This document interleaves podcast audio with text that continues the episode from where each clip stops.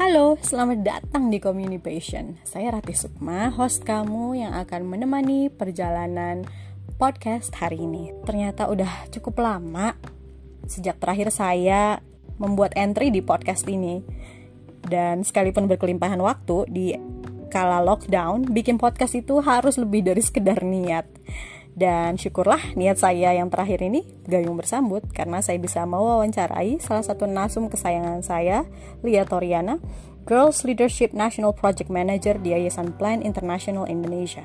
Mbak Lia sudah 12 tahun malang melintang di dunia LSM internasional.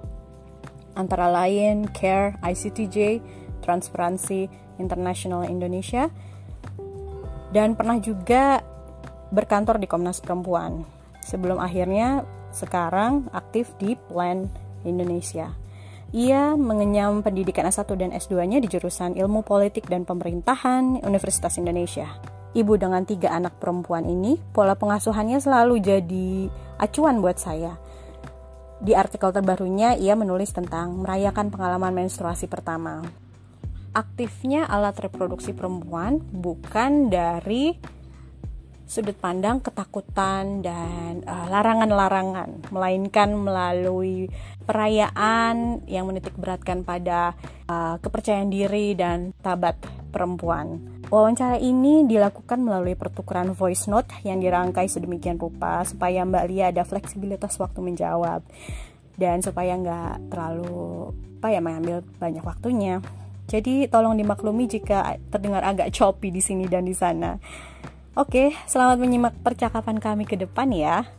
Thank you for your time and for listening. Mbak Lia, mungkin bisa diceritain sedikit dong tentang aktivitas Mbak Lia di Plan Internasional sehari-hari. Misalnya lagi di tengah project apa aja sekarang. Saya sempat kebetulan kemarin uh, ngikutin juga berapa aktivitas campaign plan yang menurut saya keren banget kayak Girls Academy yang bisa mengga menggantikan posisi Menteri Keuangan dalam sehari. Ada proses screeningnya sehingga ada satu champion yang akhirnya menang kompetisi itu dan berkantor di kantornya Ibu Sri Mulyani. Itu keren banget. Bisa diceritain lebih jauh Mbak mungkin campaign campaign inovatif lain terkait mendorong pendidikan anak-anak perempuan di Indonesia? Iya, aku uh, Lia Toriana. Aku sehari-hari bekerja di Plan uh, Yayasan Plan International Indonesia atau Plan Indonesia uh, sebagai National Project Manager untuk Girls Leadership Academy. Tadi seperti yang udah uh, Mbak Rati sampaikan gitu ya, kerja-kerja Plan uh, Indonesia uh, dari dari level global sampai level uh, nasional juga utamanya adalah campaign kita tuh uh, Girls Get Equal. Jadi memang mendorong uh, mempromosikan, memberdayakan gitu ya anak-anak terutama anak-anak perempuan untuk bisa menjadi pemimpin, untuk bisa menjadi agen perubahan gitu ya, untuk bisa menjadi champion-champion yang tentunya menginisiasi apa inisiatif sosial di lingkungan mereka dan bisa memberikan dampak uh, inspirasi serta manfaat buat apa lingkungan mereka gitu. Dan bicara soal campaign, iya kita punya campaign tahunan yang tadi ditanyakan itu uh, disebut uh, campaign ya, campaign sekaligus sebetulnya advokasi juga ya kita untuk mendorong bagaimana agar anak, perempuan bisa ada di posisi-posisi penting gitu saat mereka nanti uh, beranjak dewasa gitu ya karena kita tahu sebetulnya uh, kita sama-sama tahu bahwa ruang publik masih didominasi oleh laki-laki gitu ya. Dan upaya kita untuk apa tuh apa ya to break the glass ceiling gitu ya. Untuk betul-betul mendobrak uh, semua itu ya pelan-pelan adalah dengan menciptakan habituasi gitu. Menciptakan ruang agar mereka bisa bersuara menciptakan ruang agar mereka bisa berdaya dan menciptakan ruang agar mereka bisa melakukan perubahan dan dampak gitu. Di Girls Leadership Academy yang saya apa uh, menjadi proyek saya gitu ya di Plan, itu kita punya banyak sekali kegiatan dan campaign.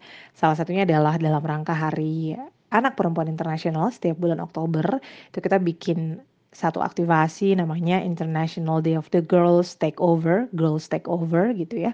Jadi memang untuk me, apa mengambil alih gitu ya, mengambil alih posisi-posisi influential gitu, posisi-posisi penting yang berpengaruh yang dipimpin baik itu oleh pejabat laki-laki maupun pejabat perempuan. Tidak hanya sebetulnya pemerintah saja tetapi juga kami kemarin ke Google juga lalu kami ke Facebook lalu kami Instagram dan sebagainya. Jadi pihak-pihak swasta gitu ya startup itu juga kami uh, bekerja sama dengan dengan mereka semua.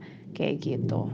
Um, kan kita sudah dapat edaran dari Kemendikbud kalau sekolah-sekolah sudah mulai boleh dibuka Uh, minggu-minggu uh, ini.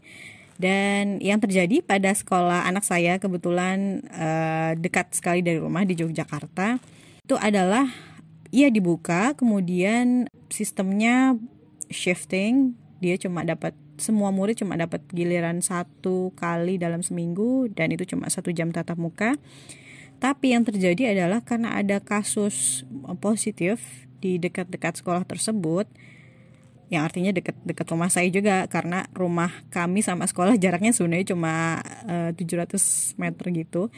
Uh, itu sekolahnya ditutup kembali. Dan saya sebenarnya kayak gimana sih ini gitu. Karena ya memang memperhatikan safety anak-anak penting uh, sangat penting itu tapi kalau perubahannya mendadak seperti ini gitu sementara kita udah ngasih tahu anak-anak uh, dan mereka udah senang dan gegap gempita gitu akan masuk lagi sekolah lalu mereka harus kecewa lagi um, dan kita juga mulai concern ya sebagai orang tua kalau perkembangan pembelajarannya agak terhambat.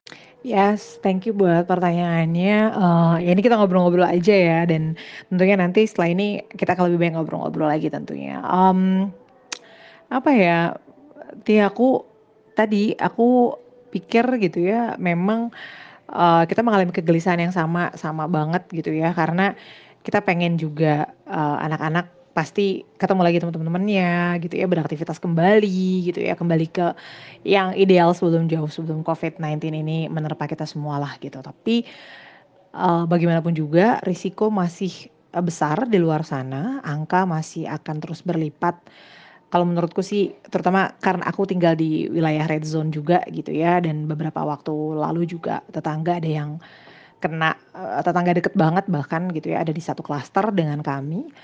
Uh, dan salah satu korbannya pun bahkan anak usia enam tahun gitu yang usianya sebaya sama anak-anak kami yang tengah gitu. Sehingga itu menjadi bisa dibilang itu bisa dibilang kayak semacam uh, apa ya alert gitu. Nggak cuma alert sih sebetulnya jadi kewaspadaan yang semakin tinggi juga buat keluarga kami terutama anak-anak. Akhirnya anak-anak juga kayak ah ya ampun yang kena si ini temenku gitu kan. Nah itu mereka jadi lebih waspada. Dan sekolah yang dibuka lagi aku justru di tengah situasi yang masih jauh dari upaya untuk pemenuhan uh, kebutuhan layanan kesehatan tracing yang apa yang jumlahnya lebih besar gitu ya, lalu juga uh, kedisiplinan dalam social distancing, menggunakan masker, bawa hand sanitizer dan sebagainya itu masih relatif belum optimal, justru akan melahirkan risiko-risiko baru yang malah nantinya akan berdampak buruk ke anak-anak. Aku paham banget, kita tuh sebagai orang tua kadang sen sangat ingin anak kita ada di sekolah juga biar mereka berinteraksi, biar mereka juga kemudian punya apa kesempatan untuk mengasah kemampuan sosial mereka dan sebagainya sebagainya. Mereka juga pasti kangen sama teman-teman ya tapi tadi risikonya masih sangat jauh jauh jauh lebih besar gitu ya. Beberapa orang tua juga udah mulai aku juga kadang kayak aduh ya ampun mendingan kamu sekolah aja deh gitu. Karena kadang kalau di rumah sumu eh gitu maksudnya ringsing kan gitu. Tapi Uh, tapi ternyata akhirnya bulan pertama, bulan kedua, tiga, empat dan seterusnya akhirnya mulai mulai uh, adjusting gitu ya. Kita perlahan beradaptasi dan sekarang udah betul-betul ada di dalam uh, kayaknya ya kalau di keluarga kami tuh kayak ada di dalam betul-betul mode yang uh, memang mode ya mode memang quarantine mode gitu. Memang semua aktivitas dilakukan di rumah gitu sih. Dan anak uh, aku sih nggak tahu tapi kalau aku pribadi melihat gitu ya anak tuh ternyata punya daya, hmm, punya daya survival yang relatif malah lebih hebat daripada orang dewasa. Aku menemukan itu. Aku nggak tahu. Menurut kamu gimana? Kebetulan saya kemarin ngobrol-ngobrol juga nih Mbak Lia sama teman saya yang di pertengahan pandemi ini lagi ada di Belanda waktu itu. Terus dia bekerja jadi nani di sana dan dia cukup terkejut saat balik ke Indonesia situasinya seperti sangat punitif seperti ini ya gitu. Sementara menurut dia di sana lebih lax gitu. Sekolah-sekolah tetap dibuka untuk yang pendidikan dasar dan yang penting protokolnya dijaga sih gitu tapi dalam artian mereka tidak secautious itu juga gitu menurut Mbak Lia ini ada hubungannya nggak sih sama I don't know criminal justice system yang yang ada di yang ada di kedua negara gitu kak. Sementara kalau di sana di Belanda dia lebih restoratif dan pendekatannya lebih humanis. Ada hubungannya nggak sama itu? Atau atau hal lain yang lebih mendasar? Entahlah. Perbedaan kita sebagai uh, manusia yang hidup di negara utara dan negara selatan memandang kebencanaan? Oh iya, aku pikir uh, sebelum ke, ya bisa jadi mungkin ada karakteristik uh, masyarakat dan juga struktur fungsi serta apa pendekatan institusi yang memang relatif pasti jauh berbeda gitu ya dengan negara-negara di Eropa, negara-negara maju, terutama negara-negara maju di Eropa dengan dengan Indonesia gitu ya, yang tentu pengalaman di Eropa relatif lebih panjang gitu. Tapi kalau di Indonesia menurutku yang terjadi kenapa kita tidak bisa kemudian se apa ya uh, sekonyong-konyong membiarkan atau uh, membebaskan kembali atau memberikan kesempatan kembali anak-anak kembali ke sekolah adalah pertama karena tracing kita masih rendah gitu loh tracing kita masih rendah bahkan bahkan tidak sampai satu per seratus ribu kayaknya satu per berapa ribu saja kan gitu loh ini loh jadi dalam konteks uh, pandemik sendiri kita tahu tracing kita sangat rendah gitu poor sangat poor uh, sangat buruk gitu dibandingkan dengan negara-negara yang sudah melakukan tracing bahkan mungkin hampir seluruh apa sampelnya ya karena mereka pakai sampel itu mungkin sudah hampir uh, setengah lebih penduduknya sudah mereka tracing gitu sehingga mereka bisa membuat canvassing ya mereka bisa canvassing mereka bisa juga melakukan apa risk mitigation gitu. Di kita kan enggak gitu. Di kita kan enggak, di Jakarta sendiri misalnya kita tahu terakhir tengah November kemarin ya ada satu dua kejadian gitu ya uh, yang cukup besar gitu ya kita tahu sama-sama yang kemudian uh, hasilnya adalah satu uh, dari 150 orang di Jakarta tuh pasti terinfeksi COVID. Itu kan gila banget tuh satu dari 150 orang di Jakarta terinfeksi COVID, which means tracing kita seburuk itu kan untuk kemudian mengetahui dari awal bahwa angkanya sudah sangat uh, mengkhawatirkan gitu. Angkanya sudah sangat mengkhawatirkan. Kenapa misalnya di Belanda dan di negara-negara uh, lainnya gitu ya teman saya juga tinggal di Maastricht dan dia banyak cerita juga karena bukan hanya kemudian masyarakat yang relatif sudah sangat apa namanya sudah sangat aware gitu ya pada uh, apa social solidarity-nya untuk misalnya mengenakan masker dan sebagainya, tapi mereka sendiri tidak punya tren uh, seperti di kita yang mempertanyakan bahwa COVID ini hoax apa enggak gitu. Mereka nggak ada tuh uh, tren itu gitu yang uh, apa yang narasi atau tren yang mengatakan COVID-19 itu hoax. Di kita enggak, di kita bahkan sampai hari ini masih ada yang menganggap bahwa it's ini cuma hoax, ini fabricated gitu. Kan gila banget gitu. Makanya kenapa menurutku saat ini belum belum waktu yang tepat untuk mengembalikan atau membuka lagi sekolah gitu. Bukan hanya kita tidak melakukan risk assessment yang menurutku sangat-sangat bisa dibilang mungkin masih sangat buruk gitu ya.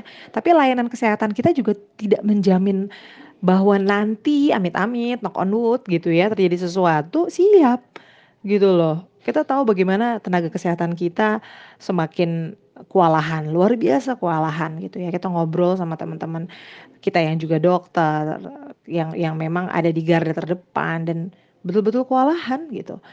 Dan Indonesia menjadi salah satu negara uh, dengan tingkat apa namanya dengan tingkat uh, infeksi yang dialami oleh nakes gitu ya, dialami oleh tenaga kesehatan yang sangat tinggi gitu. Bisa dibayangin gak sih kalau misalnya sekolah dibuka gitu ya, lalu dalam satu waktu misalnya terjadi lonjakan demi lonjakan angka sih aku nggak bayang deh. Aduh jangan sampai sih ya. Jadi kayak kalau kita belum siap it's okay deh nggak apa-apa. Kita kita malah jadi belajar juga kan bagaimana sih pendekatan belajar di rumah. Ini sebetulnya uh, mestinya juga ya melibatkan peran orang tua yang sangat uh, meaningful sih gitu ke depannya. Mbak Lia sendiri memandang kegiatan belajar mengajar jarak jauh di dalam situasi pandemi seperti ini bentuknya yang ideal itu seperti apa ya? Karena kan kita harus punya kesadaran dan juga kewaspadaan juga karena perubahan iklim ini udah bukan mitos lagi, udah jelas di depan mata kita dan mungkin akan mengakibatkan dampak seperti ini lagi seperti uh, ke depannya. Kira-kira bagaimana bentuk pembelajaran jarak jauh yang ideal di saat darurat global seperti ini? SDR ya, sekolah dari rumah. Uh, kebetulan di rumah dari tiga anak kami yang bersekolah secara formal, uh, baru anak uh, sulung gitu ya, yang pertama kelas 6 SD usia 11 tahun gitu ya. Sejauh ini relatif bisa dibilang uh, kita tidak perlu hands on gitu ya tiap tiap hari memang karena bisa dibilang si kakak ini cukup apa mandiri gitu ya, mandiri untuk misalnya kita tanya hari ini ada jadwal apa? Hari ini PR-nya apa? Kayak gitu. Dan bahkan karena menuju remaja udah remaja gitu ya uh, bahkan dia mendapatkan menstruasi pertamanya saat saat COVID ini gitu uh, justru dia risih juga risih gitu. Kadang kalau kita banyak nanya kayak ada PR nggak?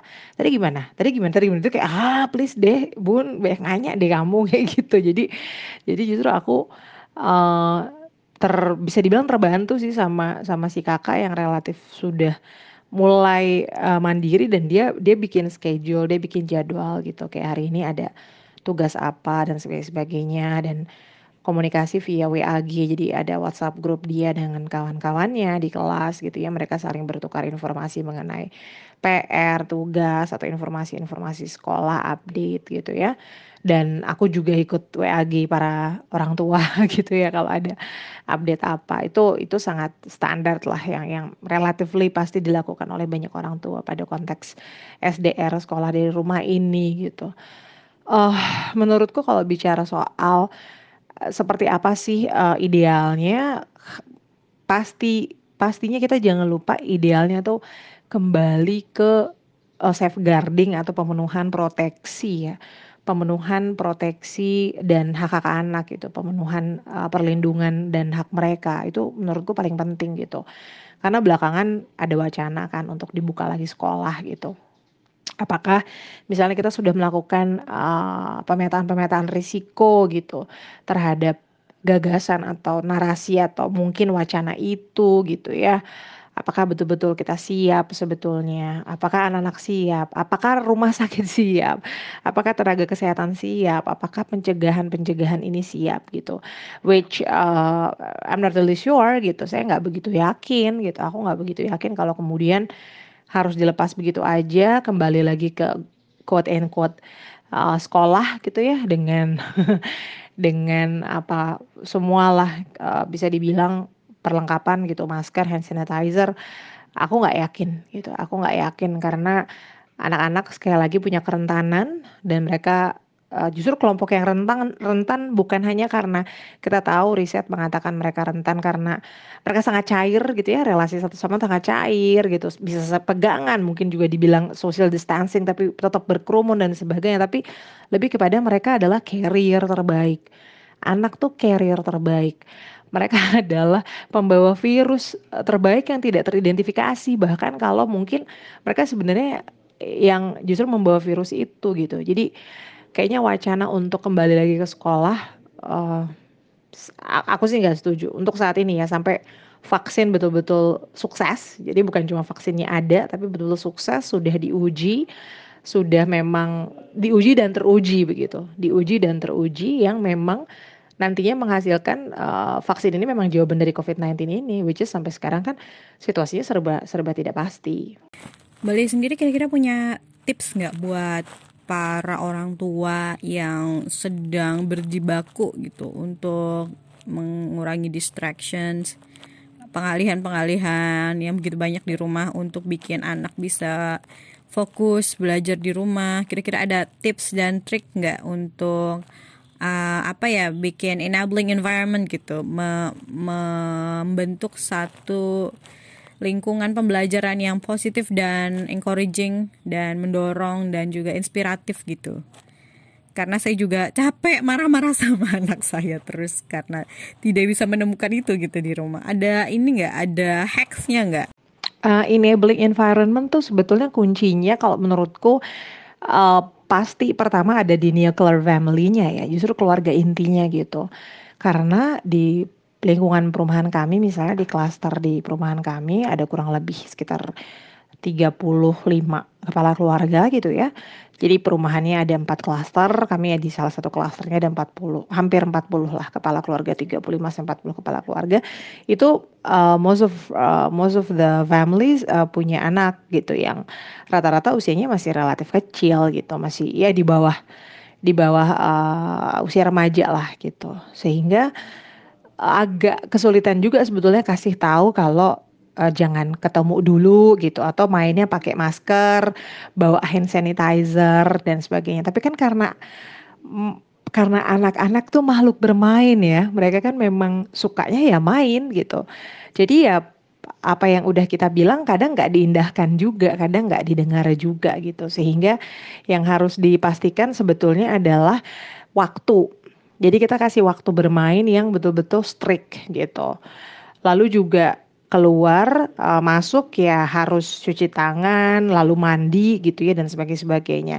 Nah tadi seperti yang aku bilang belakangan kewaspadaannya semakin meningkat karena ada apa tetangga yang kebetulan memang uh, positif COVID-19 dan salah satunya adalah anak usia 6 tahun gitu. Nah ini satu klaster lagi lockdown. Jadi satu klaster lagi betul-betul nggak boleh ke mana-mana, uh, terutama anak-anaknya. Jadi anak-anaknya nggak boleh keluar klaster hanya orang tua begitu dan dan ini sebetulnya momentum ini malah jadi uh, mereka jadi mikir mungkin yang kayak oh ini nggak main-main loh ini nggak bercanda loh ini ini sudah ada temanmu sebayamu. Jadi kalau teman sebaya mereka bisa lihat bisa terlihat dan tahu lah orang tuanya kasih tahu. Kalau udah ada temanmu yang kena jadi kamu jangan menganggap ini main-main lagi kayak gitu. Dan ke depan sih kita akan lebih strict juga gitu ya uh, untuk menerapkan tadi waktu. Bahkan bahkan kami menerapkan untuk nggak perlu sama sekali ketemu. Kayak gitu sih uh, enabling environment kami betul-betul menyulap rumah menjadi ruang bermain, ruang bersekolah, ruang semuanya gitu. Jadi ada tempat uh, main di samping kebun rumah tuh ada kebun gitu, jadi tempat main gitu. Lalu ada ruang kita sulap jadi ruang belajar gitu ada ruang yang kita siapin buat memang itu entertainment uh, mau mau nonton YouTube apa segala macam di TV dan kayak itu kita sulap semuanya karena memang situasinya semua yang ada dalam rumah harus beradaptasi gitu. Students dan menurut Melia kapan sih kita bisa um, apa ya mulai mendesakkan lagi gitu ke um, para pembuat kebijakan dan mengingatkan mereka kalau hey ini ada hak anak terhadap pendidikan yang itu nggak boleh diabaikan dan membuat kurikulum yang berbasis kebutuhan dan kesanggupan itu dirasa sebenarnya kurang cukup seperti itu nggak sih? Kembali lagi dengan kualitas pembelajaran dan kegiatan belajar mengajar di sekolah masing-masing saya rasa. Kalau saya menyekolahkan anak saya di um, sekolah TK Muhammadiyah gitu yang ya uh, eh, SPP-nya tidak seberapa gitu. Jadi mungkin gurunya juga nggak punya effort yang lebih dan dia nggak pernah nanyain uh, gimana kondisi siswa boro-boro gitu nggak ada inisiatif seperti itu. Sementara kalau di sekolah yang lebih mahal tentunya kualitas guru-gurunya berbeda. Mereka mau taking extra miles untuk catching up sama ingin tahu gitu mencoba ingin tahu kesulitan yang mereka hadapi saat belajar di rumah. Seperti ini gimana kemudian Mbak Lia? Kan kita juga apa ya khawatir gitu kan. Pada akhirnya saya jadi merasa wah kayaknya emang bener deh. Nyekolahin anak itu harus yang di sekolah mahal. Apa harus begitu akhirnya? Enggak dong. saya saya nggak setuju banget tuh sama apa namanya sama kayaknya itu juga salah satu sesat pikir kita selama ini masyarakat kita selama ini bahwa apa uh, harga nggak bohong gitu ya terutama dalam hal pendidikan. Itu menurutku salah karena kita tahu bahwa adalah hak dari seluruh warga untuk bisa mengakses pendidikan yang layak, yang setara, yang berkualitas. Dan itu tercantum di undang-undang kita gitu ya di di undang-undang kita itu tercantum. Dan sialnya saya bisa bilang saya aku aku bisa bilang sialnya gitu ya itu tidak dipenuhi juga oleh sistem pendidikan negeri eh, kita gitu. Tadi misalnya uh, dirimu bilang juga kalau ya apa jangan-jangan karena aku nggak bayar mahal nih jadinya ya udah deh gurunya sa uh, enak-enaknya wae kayak gitu kan. Padahal kan sebenarnya nggak gitu. Padahal ketika misalnya pendidikan ini bisa, terutama pendidikan dasar ya, pendidikan dasar 12 tahun gitu ya, dari SD sampai dengan SMA katakanlah begitu atau SMK, uh, eh, itu kemudian dikelola oleh negara dan peruntukan dana atau anggaran itu memang dimanfaatkan secara optimal, aku sangat yakin semestinya kualitas pendidikan kita itu baik yang dibarengi juga dengan kualitas guru, kualitas layanan pendidikannya dalam hal ini gedung, akses, jalan, infrastruktur gitu ya dan sebagainya sebagainya. Jadi ini harus seiring gitu. Kalau kita bicara soal pendidikan, masalahnya kayak ngupas bawang sih satu layer, layer, layer, layer, layer lagi gitu. Tapi aku aku aku sangat sangat yakin kalau pendidikan itu 12 tahun dasar sampai dengan uh, menengah dan atas gitu ya. Itu adalah hak dari semua warga yang harusnya itu difasilitasi penuh oleh negara gitu loh. Kenapa kemudian kita terjadi ketimpangan sosial? Kenapa kemudian ada privilege people yang bisa mengakses any kind of you know Montessori uh, method uh, or that kind of things gitu ya? Ya karena they have money, right? Gitu loh. Dan dan kita kemudian terutama sebagai orang tua yang ya you know middle class parents gitu selalu berpikir bahwa ya kalau lo punya uang uh, ya lo pasti bisa beli pendidikan yang berkualitas. Seolah-olah seperti itu gitu. Seolah-olah bahwa ya ini sih kuat-kuatan uang orang tuanya aja gitu. Padahal padahal mestinya enggak sih.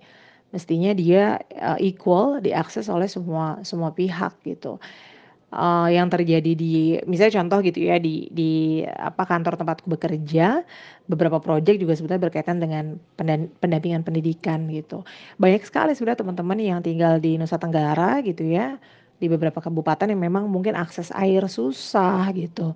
Akses dia dari rumah ke sekolah juga sangat buruk gitu ya. Itu kan kita nggak pikirin gitu. Padahal mungkin dia punya potensi, dia luar biasa gitu.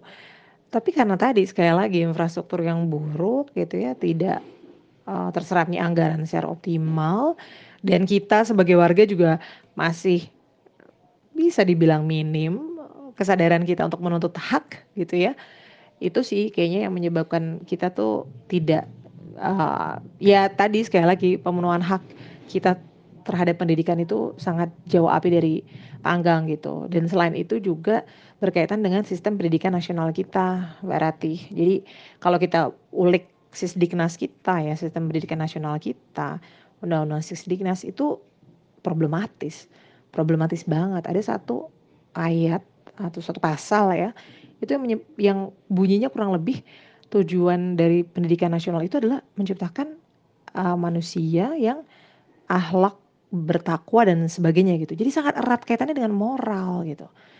Jadi jauh jauh sekali dengan upaya-upaya pendekatan sains yang lebih terukur dan yang lebih apa uh, minim lah uh, rigorousnya lebih minim harusnya bahkan tidak ada sama sekali because it's scientific gitu kan tapi enggak gitu. Tujuannya adalah menciptakan manusia yang berakhlak, bukan manusia yang kemudian kritis, critical thinking gitu ya atau problem solver, bukan gitu, tapi yang penting lo punya akhlak lah gitu. ya itu bicara soal sisdiknas ya mungkin bisa jadi topik lain di podcast episode yang lain. Pertanyaan terakhir nih Mbak. Hikmah apa ya kira-kira yang bisa kita petik sebagai orang tua di tengah pandemi ini. Saya juga sering browsing podcast uh, prominent figures nih kebetulan salah satunya uh, podcastnya Michelle Obama dia di situ cerita kalau mungkin salah satu hikmahnya adalah anak-anak muda generasi sekarang bisa lebih memperlambat pace mereka dan waktu belajar mereka dan komunikasi dan koneksi konektivitas mereka. Karena kita sekarang hidup di era yang serba cepat dan menurut dia itu salah satu salah satu apa ya hikmah gitu. Bisa dibilang hikmah uh, in a nutshell dari pandemi ini. Situasi yang sangat tidak menguntungkan semua pihak ini. Kalau menurut Mbak Lia hikmah yang bisa diambil bagi kita apa ya